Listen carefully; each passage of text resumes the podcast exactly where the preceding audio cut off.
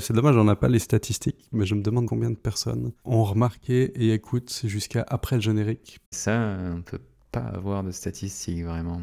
Les podcasts, ça reste une petite boîte noire. Et ouais, on est dans le doute continuel. Ça, ça je sais pas si c'est à cause des podcasts que je suis dans le doute continuel, mais oui. eh ben, salut Maillot Salut Daoro. On va faire le bilan à la moitié de l'année de nos thèmes précédents. Mhm. Avant qu'on rentre dans le vif du sujet, évidemment, parlons de thé. Qu'est-ce que tu bois? Alors ce matin, je bois un thé blanc qui a pour nom Reflet Beauté. On dirait un cosmétique. en effet, ouais, c'est vrai. C'est un thé qu'on m'avait offert euh, soit cette année, soit l'année d'avant, je sais plus exactement. Bon, il était là depuis un petit moment et je l'ai enfin ouvert. Bon, il y a euh, très peu de descriptions sur le thé lui-même, à part euh, floral, mielé et délicat. Et oui, en effet, ça correspond bien. Donc on est sur du thé blanc, donc euh, généralement infusion euh, à plutôt faible température. Faible, euh, genre 70 degrés, un truc comme ça? Mais là, c'est du 75 et un temps d'infusion assez court, seulement 3 minutes, euh, il propose. Je suis habitué à des thés blancs qui sont dans les 70-75, mais qui vont se faire infuser 6 ou 7 minutes euh, certaines fois. Ah ouais. Là, en seulement en 3 minutes, ouais, c'est vrai qu'ici, il y a déjà beaucoup de choses qui en sortent et qui arrivent dans la liqueur, donc euh, il faut pas forcément le faire plus. Comme dit sur euh, l'emballage, il est assez délicat et euh, on sent bien le côté mielé. Très bon thé. Ça m'avait pas trop plu les premières fois que j'avais goûté un thé blanc. Je sais pas si je l'ai bu dans les meilleures conditions, parce que je suis pas sûr de l'avoir infusé moi-même, par exemple. Donc, est-ce qu'il avait été infusé trop chaud? Ouais, je sais pas. Hmm. Ou que le paquet était très vieux aussi. Hmm. J'ai dans ma tête que j'aime pas trop ça, alors que peut-être qu'en fait, euh, j'aimerais bien si je le buvais correctement. Peut-être, oui. Et toi, qu'est-ce que tu bois? Techniquement, c'est du thé, mais c'est vrai qu'on est à la limite de l'hérésie, je pense, aujourd'hui. je me suis fait un matcha latte parce que j'avais envie de matcha pour me réveiller, mais j'avais pas envie d'avoir juste euh, quelques gouttes, quoi. Donc, Mhm. euh, il y a du lait en plus. Pour euh, les personnes qui connaissent pas trop, donc le matcha, c'est de la poudre de thé. C'est de la poudre que des feuilles, ou bien tu sais s'il y a d'autres choses euh, avec les tiges, par exemple Je suis pas 100% sûr, mais à mon avis, c'est que les feuilles, oui. Contrairement au thé classique qu'on fait infuser et, et où on retire les feuilles après, euh, l'équivalent du sachet, euh, voilà. Là, le matcha, on laisse la poudre euh, dissoute dans l'eau. Donc on a plus de théine, plus de trucs qui sont absorbés. En général, on met pas trop d'eau. Je sais pas, c'est quoi C'est un décilitre? Je sais pas trop comme ça, parce que je le fais hum, à l'œil, moi, en fait. Ça doit être dans ces eaux-là et pas beaucoup plus. Comme j'avais envie de boire plus de trucs ce matin, j'ai rajouté du lait. C'est un truc qui se fait, hein, le matcha latte avec du lait et un peu sucré. Et tout ça euh, bien fouetté pour avoir une belle mousse. J'en fais pas souvent, mais là c'est très sympa. C'est le principal.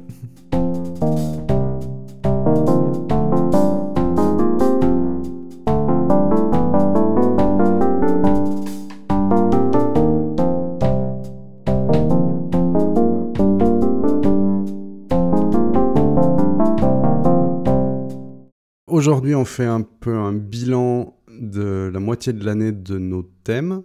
Si vous découvrez le principe des thèmes, on va pas en reparler maintenant. Donc, rendez-vous dans les notes pour euh, un renvoi vers l'épisode où on explique un petit peu tout ça. Mhm. Ton thème, on va quand même rappeler en quelques mots ce que c'était. Mon thème cette année, j'avais un thème dual en quelque sorte, parce que j'avais choisi deux mots qui étaient digestion et bienveillance. L'idée étant qu'il y avait une partie qui était plus sur le fait que j'ai accumulé beaucoup de choses physiques et d'expérience aussi ces dernières années.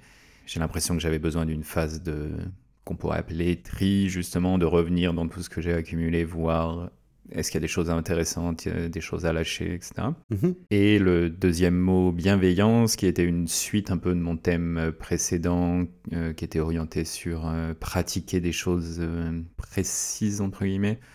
Je me suis rendu compte que je pouvais avoir un dialogue intérieur qui était très dur dans certains cas, et donc c'est une idée d'essayer de garder ça en tête, et quand je me rends compte que je me parle à moi-même ou aux autres de manière non bienveillante, d'essayer justement de changer ce dialogue-là. Du coup, après six mois, ouais, comment ça se passe? La partie bienveillance, c'est un peu la partie la moins quantifiable, puisque c'est vraiment une question de Est-ce que sur le moment, je me rends compte de ce que je suis en train de me dire à moi-même? Mais je me rends compte que oui, avoir ça en thème et puis revoir euh, de temps à autre que ah, mon thème de cette année c'est ça, ça me permet à plusieurs moments de prendre certains événements, certains souvenirs qui viennent ou ces choses avec bah, justement plus de bienveillance et donc euh, je sens qu'il y a quelque chose qui travaille là-dessus mais là on, est sur un processus qui va être de toute façon euh, très lent puisque c'est 35, 36 années d'habitude à casser presque. Est-ce que tu t'en rends plus compte? Ça aide vraiment d'avoir euh, ce guide en fait sur l'année parce que euh, régulièrement je vais être rappelé ah c'est ça qu'il faut que je travaille donc euh, j'ai vraiment l'impression oui qu'il y a plus de moments en tout cas où je réagis et que je me dis ah je suis en train de re-rentrer dans ces cycles essayons plutôt de prendre ça différemment. Puis niveau digestion? Bah, Il y a des choses qui se sont passées mais moins que ce que je m'attendais. J'étais parti au début de l'année sur l'idée de m'occuper un peu de mon espace physique, de faire du tri, donc plus euh, d'affaires, éliminer un peu des choix d'activités aux choses que j'avais essayées ces années qui sont pas des choses qui me parlent tant que ça, pour favoriser euh, les choses qui me parlaient plus, donc principalement euh, la photo dans ce cas-là. Finalement, mhm. Finalement, j'ai pas fait beaucoup de tri physique. j'ai l'impression que j'ai beaucoup d'attaches ça, qu'est-ce que je vais en faire? Bon, je vais le mettre dans cette pile-là, à décider un peu plus tard. Et c'était un peu à chaque fois du, de repousser les choses. Hmm, donc, tu as rangé en déplaçant. Voilà, c'était un peu plus ça. en numérique, j'ai fait plus de tri. C'était aussi une partie qui était importante parce que je recevais beaucoup de choses dans mes différentes inbox, que ce soit les emails, les flux RSS. Euh. J'ai tout de suite fait un tri initial, on va dire, qui a beaucoup réduit les choses. Alors, c'est pas forcément énorme, mais vraiment, il y a eu un impact sur euh, limiter ce type de choses. Et dans le thème aussi, il y avait un peu l'idée que dans toutes ces choses que j'ai accumulées, au lieu, euh, à chaque fois qu'un livre intéressant sort ou quelque chose comme ça, d'aller plutôt chercher ce nouveau livre ou cette nouvelle vidéo YouTube, je sais pas, il y avait un peu l'idée de revenir dans ce que j'avais soit déjà lu, soit juste accumulé et pas forcément lu, je suis un peu plus revenu dans des vidéos qui m'avaient intéressé à certains moments pour les revoir et voir est-ce qu'il y avait des choses à noter en plus, par exemple, ou des nouvelles choses qui me parlaient. Mhm. Récemment, bah, j'ai fait un peu un gros tri dans un vieux dossier de téléchargement euh, qui était là sûrement depuis un ou deux ans euh, non touché. Mhm. J'ai vu certains livres que j'avais téléchargés et là j'en ai démarré un dans cette euh, liste de choses du passé. C'est un peu hum, plus actif au niveau numérique que pour l'instant euh, physique. Est-ce que tu as une idée de pourquoi c'est si difficile cette partie physique? Tu as un attachement plus particulier? C'est plus un côté attachement parce que hum, il y a deux ans, je crois que c'était ça, mon thème, c'était un peu justement d'explorer plein de choses différentes. Mhm. J'ai un peu réexploré des choses que j'avais explorées il y a longtemps et auxquelles j'avais en tout cas eu à un moment donné un attachement. Je pense qu'il y a ça qui euh, ralentit un peu les choses ou qui n'aide pas en fait d'une certaine manière. Parce que c'est que des activités euh, qu'à une époque j'appréciais et toute cette partie de... Tu retires quelque chose de ton identité d'une certaine manière. C'est un mhm. peu le choix de dire, mhm. bah non, cette activité, oui, j'aime bien, mais c'est pas non plus quelque chose qui me motive énormément. Et puis ça prend du temps sur euh, des choses que je trouve plus euh, gratifiantes ou qui ont un peu plus de sens. Donc euh, éliminer ces activités, on va dire, qui à un moment donné faisaient partie de mon identité. Et dès que quelque chose fait partie de sa propre identité, c'est un peu plus dur de, de s'en séparer, évidemment. C'est clair, oui, c'est clair. Donc je pense que ça vient surtout de ça, c'est que tous ces types d'activités que j'ai réessayé récemment, c'était des choses ouais, qui à un moment donné m'ont marqué et me plaisaient énormément, mais maintenant moins. Et il y a toujours ce côté, si j'abandonne ça, j'élimine un peu de mon histoire.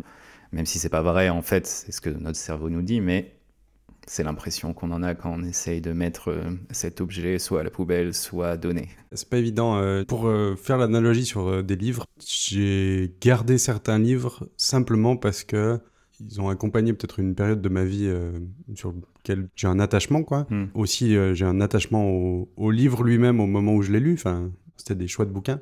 Mais en même temps, je sais très bien que je vais jamais les réouvrir parce que bah, j'ai plutôt envie de lire d'autres choses et que c'est plus forcément un style de livre que je lis encore aujourd'hui. Par contre, si je m'en débarrasse de tous, c'est un peu comme s'ils avaient jamais existé, alors que si je les garde, euh, de temps en temps, je peux les revoir quand même puis faire ah ouais, c'est vrai, c'était sympa. Euh. J'en ai quand même jeté une partie parce qu'il y en avait trop. J'ai essayé mhm. peut-être d'en sélectionner que certains qui avaient plus de valeur pour moi que les autres, mais c'est effectivement uniquement de la valeur émotionnelle. Les livres en eux-mêmes, là, je sais vraiment, ils servent à rien, je vais jamais les réouvrir. Mais c'est pas évident de s'en débarrasser. C'est pas forcément l'optique d'éliminer tout, évidemment, mais quand on le fait, on se rend compte, je trouve, que ce qui reste, c'était vraiment le plus important, que ça ajoute de la valeur dans ce qu'on garde, parce que quand on regarde sa bibliothèque, il n'y a que le plus excellent du plus excellent, c'est quand même très agréable. Bien sûr, ouais. J'ai fait une analogie avec la photo des fois où, avec le temps, je prends de moins en moins de photos d'une même scène, parce que je trouve en fait que déjà le tri est plus compliqué. Et puis, euh, il y a une dilution qui a lieu quand on regarde ces photos de voyage et qu'il y a 30 photos de la même scène. Ça rend la scène moins intéressante, je trouve, que quand on n'a que une ou deux photos qui parleraient plus. Oui. Donc voilà un peu pour mon bilan. Je ne sais pas si tu as d'autres questions. Euh. Est-ce que tu as encore euh, des choses soit inaccomplies et que tu as prévu de commencer à faire seulement en deuxième partie d'année, soit euh, que tu aimerais euh, mieux faire pour euh, la, suite? Bah, J'ai repris là il y a quelques temps vraiment faire un vrai tri physique un peu plus clair. Donc là j'ai démarré à mettre certaines choses en vente sur les sites d'annonces locales. Malheureusement, il y a des choses on est un peu obligé de jeter parce que personne n'en veut ou que ça n'a vraiment plus aucune valeur. Mhm. Ce que j'aimerais bien essayer vraiment de faire cet été, c'est euh, dans quoi est-ce que je veux mettre mon énergie à aller vendre? Parce que je pense qu'il y a peut-être moyen d'en tirer quelque chose. Sinon, euh, ça va être beaucoup, beaucoup, beaucoup de dons. Et là, je vais me réentraîner un peu comme ce que j'avais fait avant de partir euh, en voyage avec juste un sac à dos chaque jour ou chaque semaine, de juste prendre cinq choses. Est-ce que je veux les vendre? Est-ce que je veux les donner? Ou est-ce que je veux les jeter? Ou peut-être les garder aussi, hein, dans certains cas quand même. Mhm. Ça va être un peu ma partie de l'été pour reprendre le tri dans l'optique de réentraîner le muscle, de se dire est-ce que ça j'en ai vraiment besoin ou pas? Plus tu te débarrasses de choses, plus c'est facile de te débarrasser de choses parce que tu as l'habitude de la séparation. Plus un recul qui permet aussi, je trouve, de se dire euh, est-ce que ça, dans l'année prochaine, je vais m'en servir ou pas ou... Ouais. Ça a été mon expérience avant qu'on parte en voyage. Mhm. Ok, ok. D'ailleurs, on vous renvoie sur l'épisode sur la simplicité, si je dis pas de bêtises. Tout à fait. On pourra le mettre dans les show notes. Et toi, quel était ton thème cette année, en deux mots? Et puis ensuite, ces six mois, un bilan des choses? Mon thème pour euh, cette année, c'était ouvrir les portes. Ce que ça voulait dire, euh, c'est que je voulais oser plus de choses. Je voulais euh, expérimenter, éventuellement explorer pour euh, bah, m'ouvrir plus de possibilités.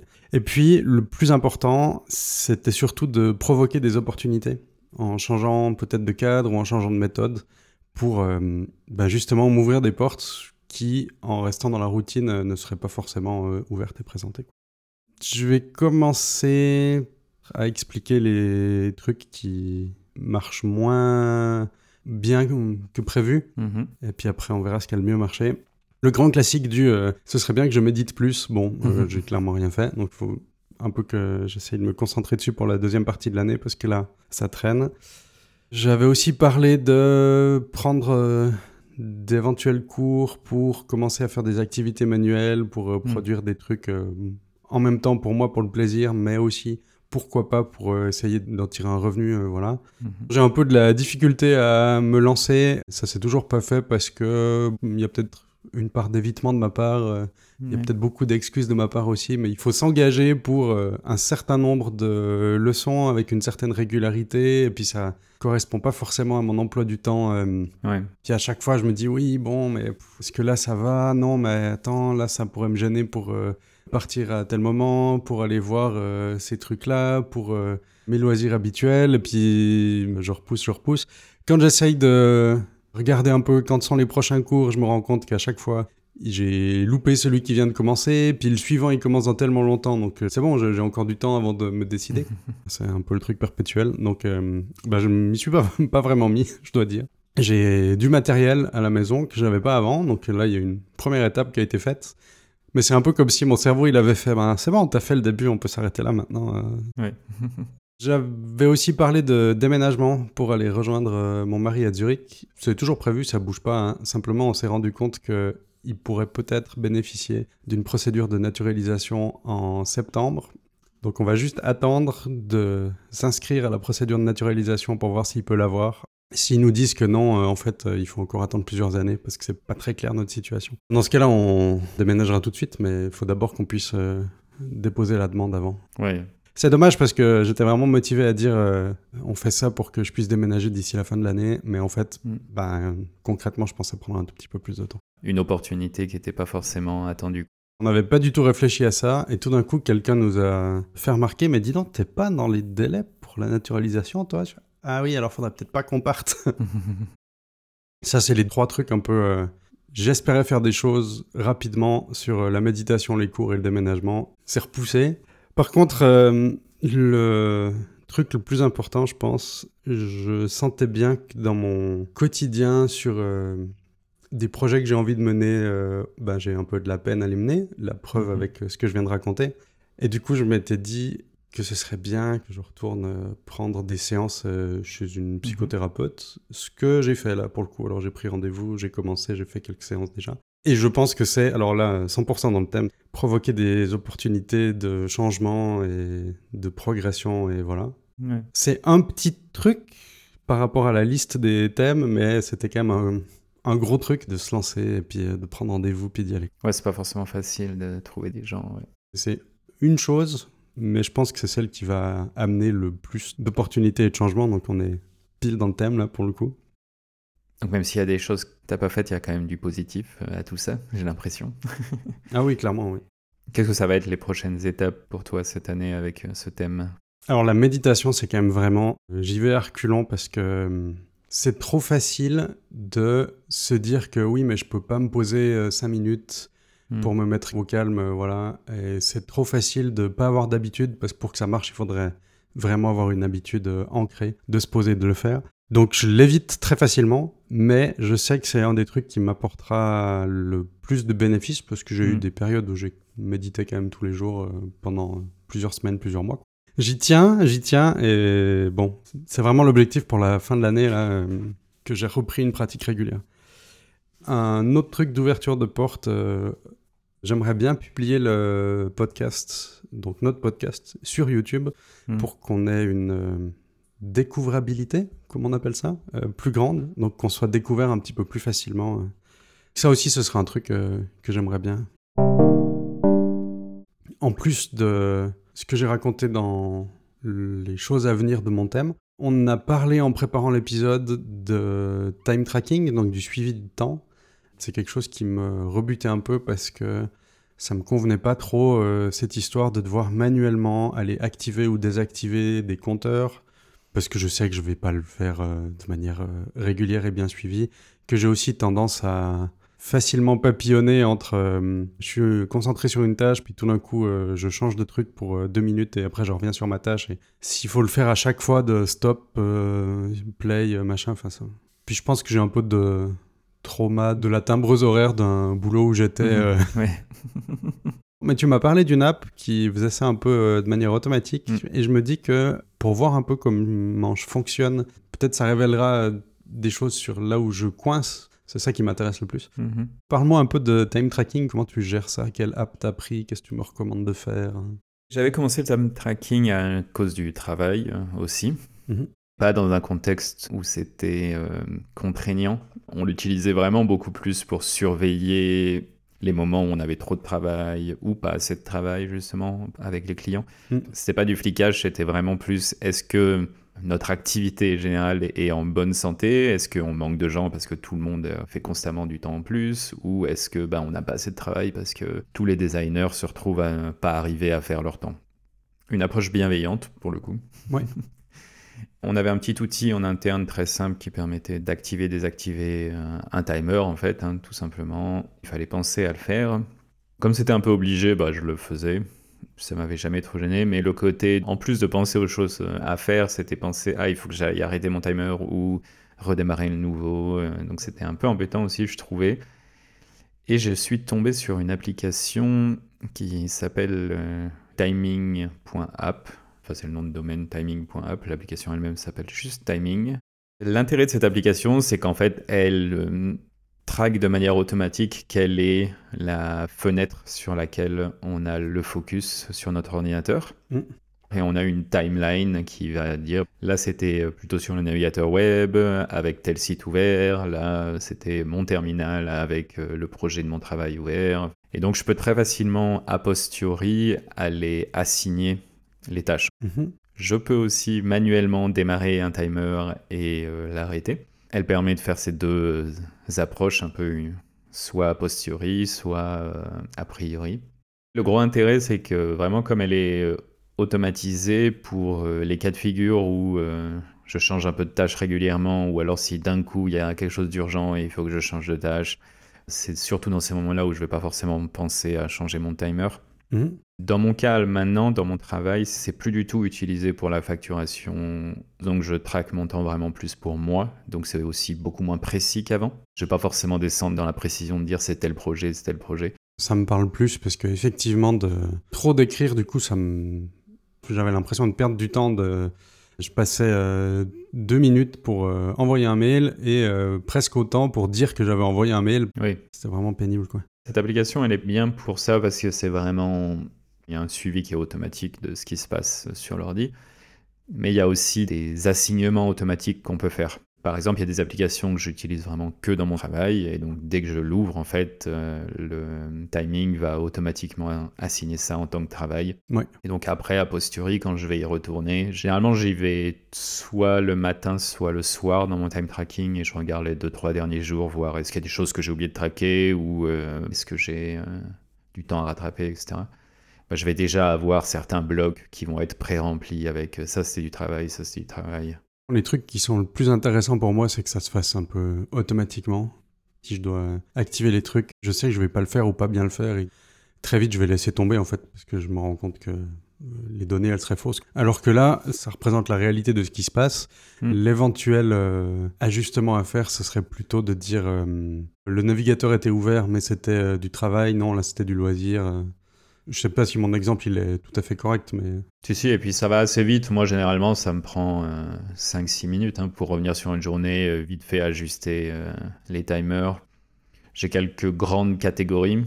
J'ai une dizaine de choses différentes que je traque. Des choses que je traque un peu en très haut niveau. Je crois que j'ai que deux ou trois catégories grand max dans le travail. Et il y a quelques projets spécifiques que je traque indépendamment, des projets personnels. Ouais. Mais après, c'est plus des gros blobs de dire euh, ça, c'est le temps qu'on passe à euh, entretenir l'appartement, par exemple. Puis je vais pas forcément aller dans des gros détails. C'est pas très utile. Si dans deux mois, je me dis ah, ça aurait été utile que j'ai euh, la différence entre combien de temps je passe à passer la suie et combien de temps je passe à faire la vaisselle, bon, bah, peut-être que je le ferai, mais pour l'instant, je ne vois pas de valeur vraiment à, avoir cette finesse, on va dire, de précision. Si je m'y mets, je pensais faire comme ça c'est-à-dire avoir des choses vagues, mais qui me donnent déjà une idée de hum, ce que je fais. Hmm. Si j'ai juste un bloc euh, loisir ou un bloc distraction, ça me suffit sans avoir forcément besoin d'avoir le bloc. Euh, là, j'ai regardé par la fenêtre. Là, euh, j'ai épousté mon bureau. là, j'ai refait mes lacets. C'est pas des informations qui sont utiles.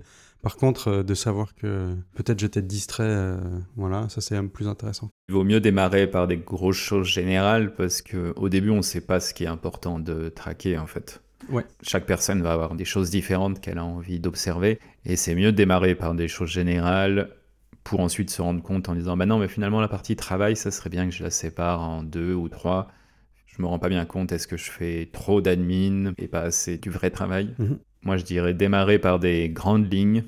Et quand on ressent le besoin de dire ce gros blob, il me va pas, il faudrait que j'ai un peu plus d'infos, là seulement séparer, se demander quelle est l'information qu'on veut récupérer de ça. J'ai toujours été très réticent, comme je disais, à cette histoire de time tracking parce que c'était trop de friction pour moi pour m'y mettre. Hmm. Peut-être aussi que euh, j'ai un peu peur de ce que je vais trouver.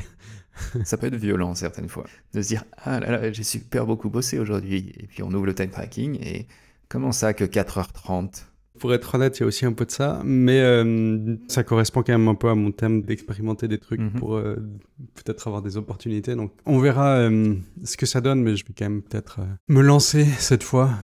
En autre conseil, ça serait de commencer juste par traquer ce qui est pas la vie courante d'une certaine manière.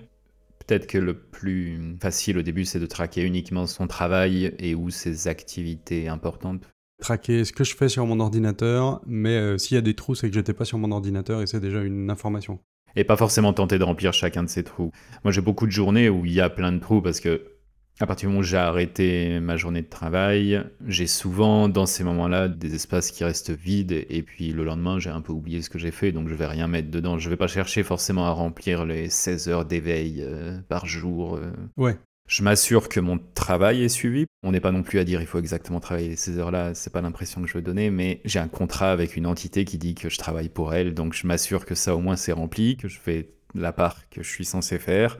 Pour cette partie-là, c'est important que j'ai tout, mais pour le reste, c'est un peu plus. euh, je veux de l'information, mais je veux pas forcément que ce soit exactement à la minute près ce que j'ai fait. C'est vraiment plus un retour que je vais utiliser. euh, et ça me permet euh, principalement de dire cette semaine, là où on enregistre, bah, j'ai à peine travaillé mardi. Mercredi, il a fallu que je sorte refaire des courses. J'ai encore 2-3 heures de moins que ce que j'avais prévu dans ma journée. Donc je sais déjà que la semaine prochaine, je vais sûrement devoir rattraper entre 2 et 3 heures de travail et je vais essayer de rattraper ça euh, le plus vite possible. Comme ça, euh, je reviens à, l'équilibre euh, rapidement. Comme tu disais, c'est pas une timbreuse de contrôle. euh, Non, voilà, ouais. Mm. C'est plus des indications pour toi. Mm.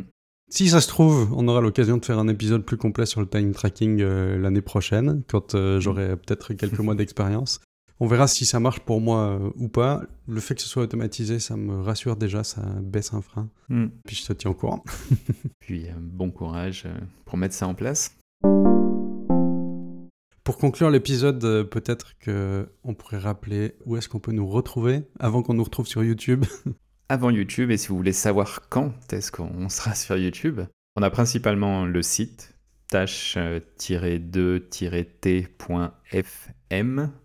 De là, il y a le lien vers notre Twitter, euh, notre euh, Mastodon. Il y a le lien du podcast à différents endroits, évidemment. Puis voilà, n'hésitez pas à parler de l'épisode autour de vous. Si vous écoutez sur euh, Spotify, iTunes ou dans une application, n'hésitez pas à mettre des petites étoiles aussi. Pour le peu d'algorithme qui fait découvrir les trucs, ça aide, en effet. Et on vous préviendra sûrement via Twitter ou via un épisode, évidemment, si euh, on publie ça sur YouTube.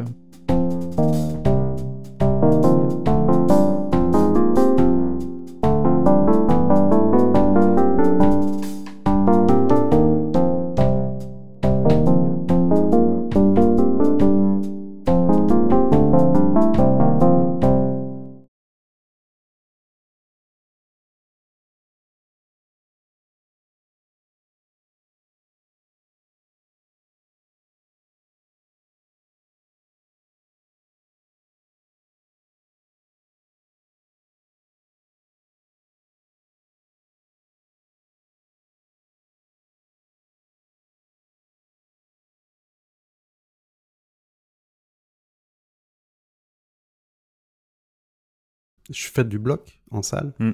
Et on m'a proposé euh, d'aller passer quelques jours à Fontainebleau, qui est euh, un des spots mondiaux les plus reconnus pour avoir euh, des blocs de pierre sur lesquels on peut grimper. Là, j'ai pas hésité, je fais oui, mon thème c'est ouvrir des portes, faut provoquer des opportunités, faut expérimenter Mm, ouais. des choses, même si va falloir partir 2-3 jours, et puis il faut louer un machin, et puis je sais pas comment ça va se passer dehors, enfin voilà, des craintes que j'aurais pu avoir, tu vois.